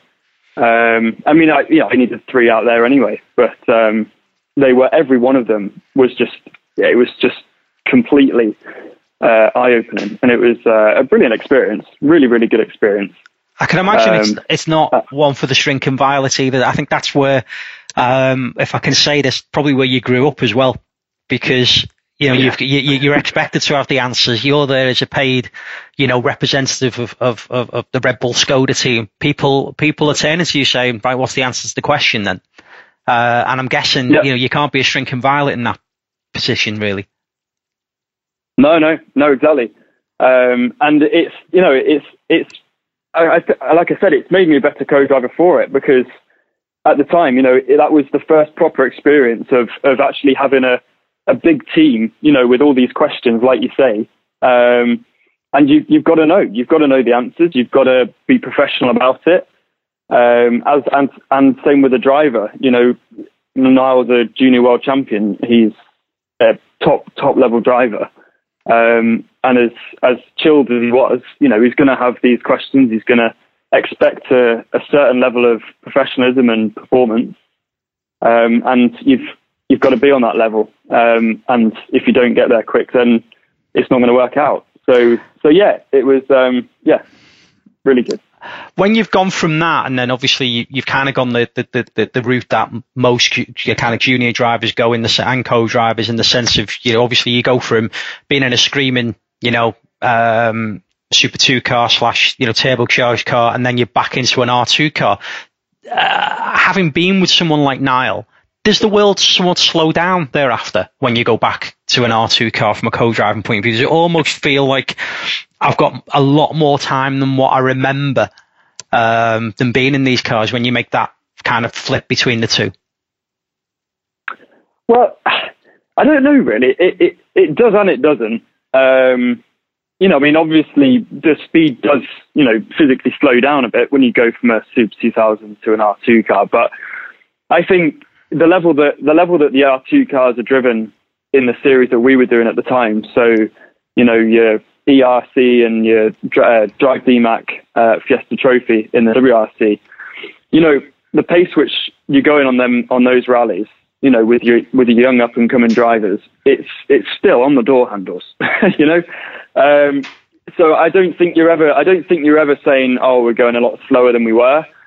Um, I think almost in any car, if it's driven properly, you can feel on the door handles and you can feel feel the pressure as a co-driver with the notes and stuff. So, um, so I mean, yeah, it, obviously it does it does physically slow down a little bit, but I think you still get the same thrill out of it if it's if it's been driven properly for sure. Do you know? Do you know what I love? Because I've, I've, just as we've been talking, I just I've just gone to our go-to as everybody goes. So I just went to EWRC. So I do a little bit of because I've got it in front of me. But do you know what I hadn't realised? Which which I know it, we've had the guys on from behind it, and they're just geniuses. We we love them to bits because they make yeah, our life so much easier. What I love whenever I look at your years, by the way, there's always kind of a yeah. left field event and I mean this with the greatest respect because I'm saying this because a lot of these people are my friends, so I think I can see it. Whereas you yeah. look at like a year like 2018 as an example, and I think I know what you're going to say. you're kind of doing, you know, Barham, uh, you know, Wales Rally GB, you know, um, you know, yeah. uh, Catalonia, and then there's the Woodpecker with Callum in the MG. It's like completely. Now, Callum Black is a very, very good driver and a very, very good friend of mine. Yeah. But I, I, I yeah. kind of forgot that you, you, you kind of inadvertently ended up coming back and doing like a you know a, a BTRDA national event while you're right in the middle of doing a full international season. What? What? I know. I've, I've got to ask, and I can say this because I say genuinely, Callum's a mate. Why? What? What, did well, Callum have on you where he could pick the phone up and go, right, double E, you're in the car with me no matter what? Well, do you know what? There's a bit of there's a bit of a story, but well, behind all of this. In fact, actually, well, I'm looking at it now as well. Um, I mean, it, it really came out of nowhere. Um, Callum had just bought that car back because it's the car which he he began his career with, uh, and he bought it back. And Callum's a really really good mate of mine, um, who incidentally now lives about 50 meters from my house. So oh, we we live right. You know, we used to see each, used to see each other all the time, and uh, and yeah, he just bought the car back. He just finished it and he's like, "Oh, mate, I'm going to do the woodpecker, just a bit of fun. Uh, do you want to do it too?" And of course, you know, I, I, would if I had a free weekend. Callum's a mate, why not? You know, it's just one of those. Um, but I didn't even realise at the time, but it turned out that that was actually my 100th ever rally. wow. So, and the the weirdest, no, but the weirdest part of all of this is that actual car is also the car I did my first ever rally in when I did the, I'll probably pronounce this wrong. Um, well, it's the Gareth Hall Memorial Rally at Trawsfynydd in Wales. Trawsfynydd, I know with, it well. With, is that it? Yeah. Yeah. With yeah. with Matt Edwards. With Matt Edwards, um, and we came six six overall, I think it was, and that was my first ever rally in that exact car, which then Callum bought back, and I didn't even realise it until a few rallies after. um, and it turned out that that was my 100th rally in the car which I did my first ever rally in, um, and it, I didn't even realise. didn't Wow. even know. Um, but you know what's even weirder is that yesterday, um, when I was on my uh, when we were testing the WRC test, the guy that was helping Marshall with us was Matt Edwards. So Matt and I also had a catch up yesterday and and talked about talked about this very story. So that's very, Very, very small world. The irony is, 10 minutes before I spoke to you, I was speaking to Matt's dad. That's how small this rally world is. So there, There you you go. go. There you go. There you anyway, go. listen. What, so, so as you're so good with numbers, uh, obviously, second round of the World Rally Championship this coming weekend. What number rally is this for you? Uh, oh, jeez, put me on the spot now. Gotta quickly count on EWRC. No, that's cheated. I thought you would have went boom. That's the no, number. I must admit, no, no idea. No, okay. no idea. Fair I. I only knew that was my one. I only knew that was my 100th rally um, out of complete complete luck. When I was, in fact, it was a few rallies after, and I just thought, I wonder how many I'd done. So I sat and counted them all up, and then discovered that that had been my 100th rally. So it was by complete chance that I ended up in in in that car. Did Callum give you a nice plaque or anything like that? Did he give you anything nice to No, he commemorate? didn't. No. he didn't. He owes me. He owes me. Scumbag. Scumbag, that man. Scumbag. There you go. There you go. Yeah. Um, so uh, listen, we could we, we, we, we could we could go forensically through everything you've done, but that's not why I wanted to talk to you. I wanted to talk to you about the past, and I also want to talk to you obviously about this coming weekend. Of course, the man you sat alongside. This is the second bite of the cherry with Gus, of course, because you work with him, as you say, the DMACK Drive. Then you went back into the R5 car, and now you've gone into the World Rally car. You know, the, the, you- you've kind of been um, inadvertently all the way through each other's careers, haven't you? Yeah, yeah, very much so. Yeah, um, you know, our first ever rally was the Circuit of Ireland in 2000 and I think it was 15. It was at the beginning of the year, wasn't it? Or Was was that the one where the? Idris Uh, Elba? was. Yeah. Was that the one where Idris was It in was, the yeah. R1 car? Wow, there's a teammate He was, for our, you. he was he was he was our teammate. Yeah, yeah, that was that year. I know. Wow. How strange. Yeah. So Um, so yeah, so that was our first ever rally with Idris Elba as a teammate, um, and then yeah, went straight into well, I think it was six rounds that year of the of the Drive DMACK Fiesta Trophy, which was really good. You know, an up and down year for us, um, results wise, um, and and then yeah, and then went our separate ways at the end of at the end of fifteen, uh, and then reunited three years later. wh- who did, did, did, he send you flowers, or did you send him flowers, or was it chocolates, or Uh, no, I didn't need that much persuasion. just just in an inverted text? How are you doing? Hum. Yeah, yeah, yeah. Kiss. I mean, to be honest, it was actually we actually ended up uh, we chatted face to face about it almost because I was actually that year I was doing um, gravel notes for Elfyn uh, in 2018. Um, so I was actually seeing Gus quite a lot on the rallies.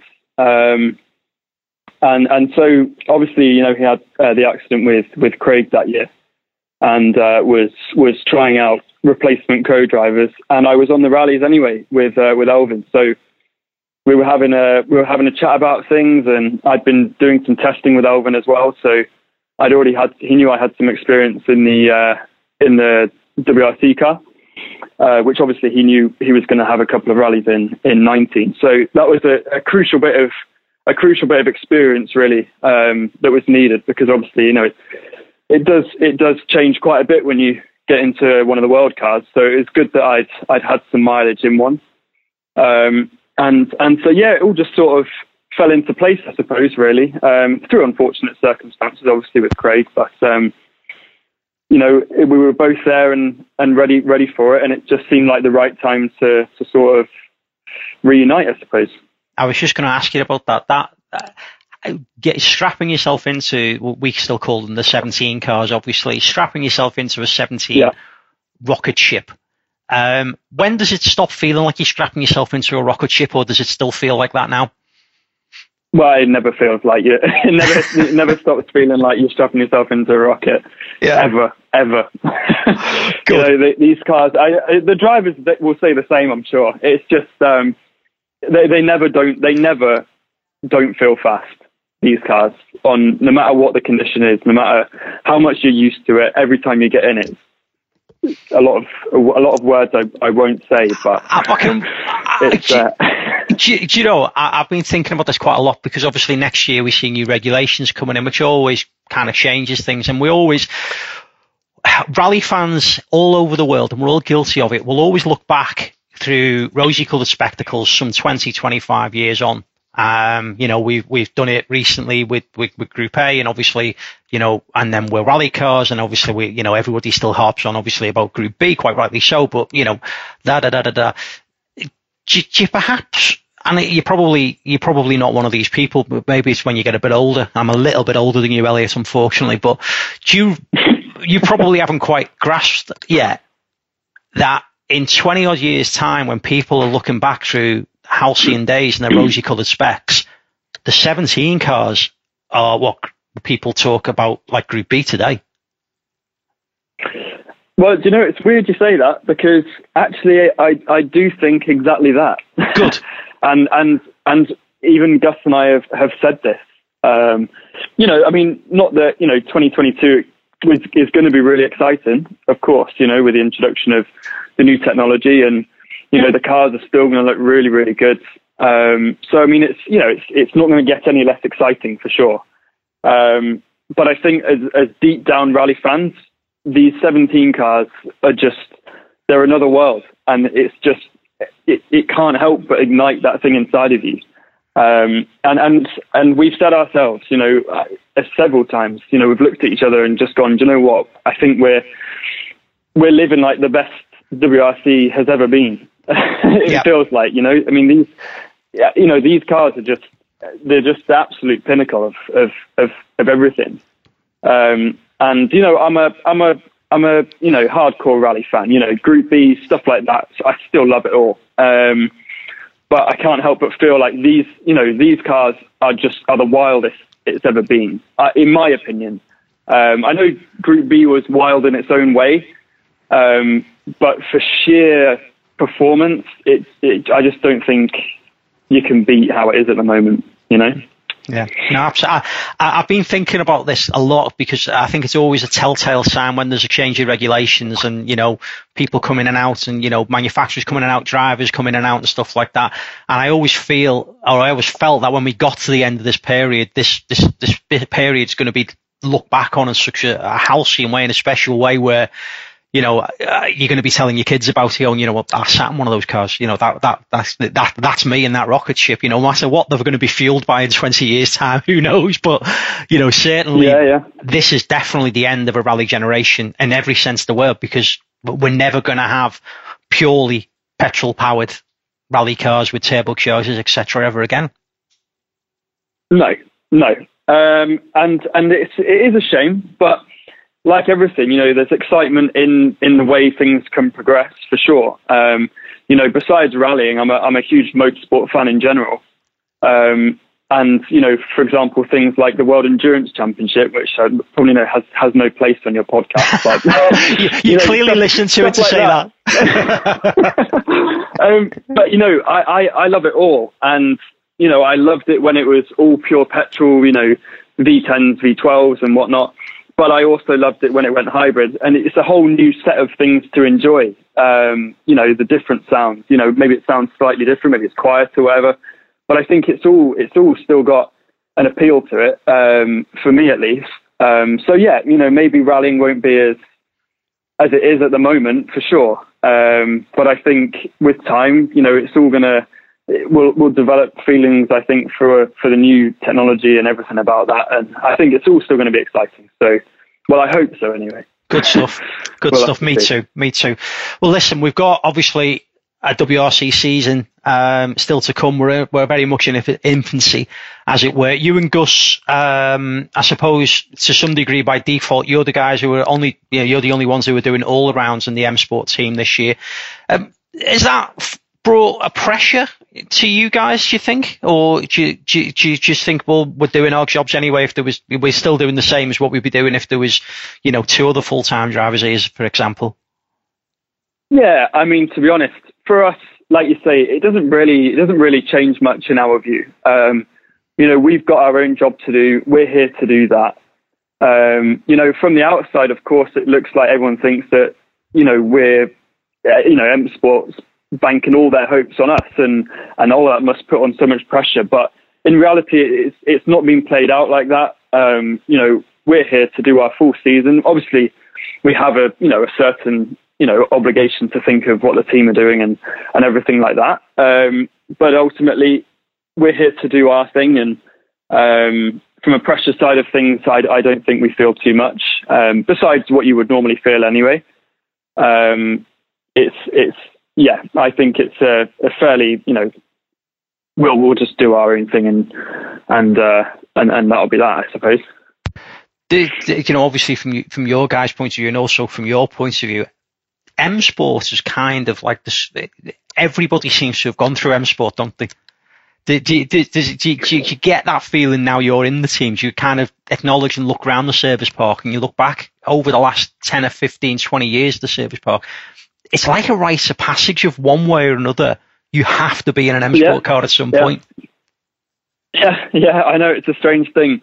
Um, yeah, almost anyone, almost anyone, and yeah, we are just discussing earlier, weren't we, about what a small world it is, and you talk to almost anybody in the rally in the rally world, and and at some point, somewhere, they will have some connection to uh, to M Sport, whether it be you know competing in one of their cars, working on one of their cars, you know, almost anything. Um, and I, I really like that. You know, I think um, I was just discussing the other day, in fact, um, about what a, what a family feel there is at M Sport, and I think I think M Sport has that sort of family position within rallying as well. Um, you know, it's such a such an iconic such an iconic part of, of the WRC, but of, of rallying as a whole, even rallying in, in in the UK. You know, all of the all of the support they've given to you know the BRC and stuff like that. Um, you know, yourself, you had a, your Fiesta ST.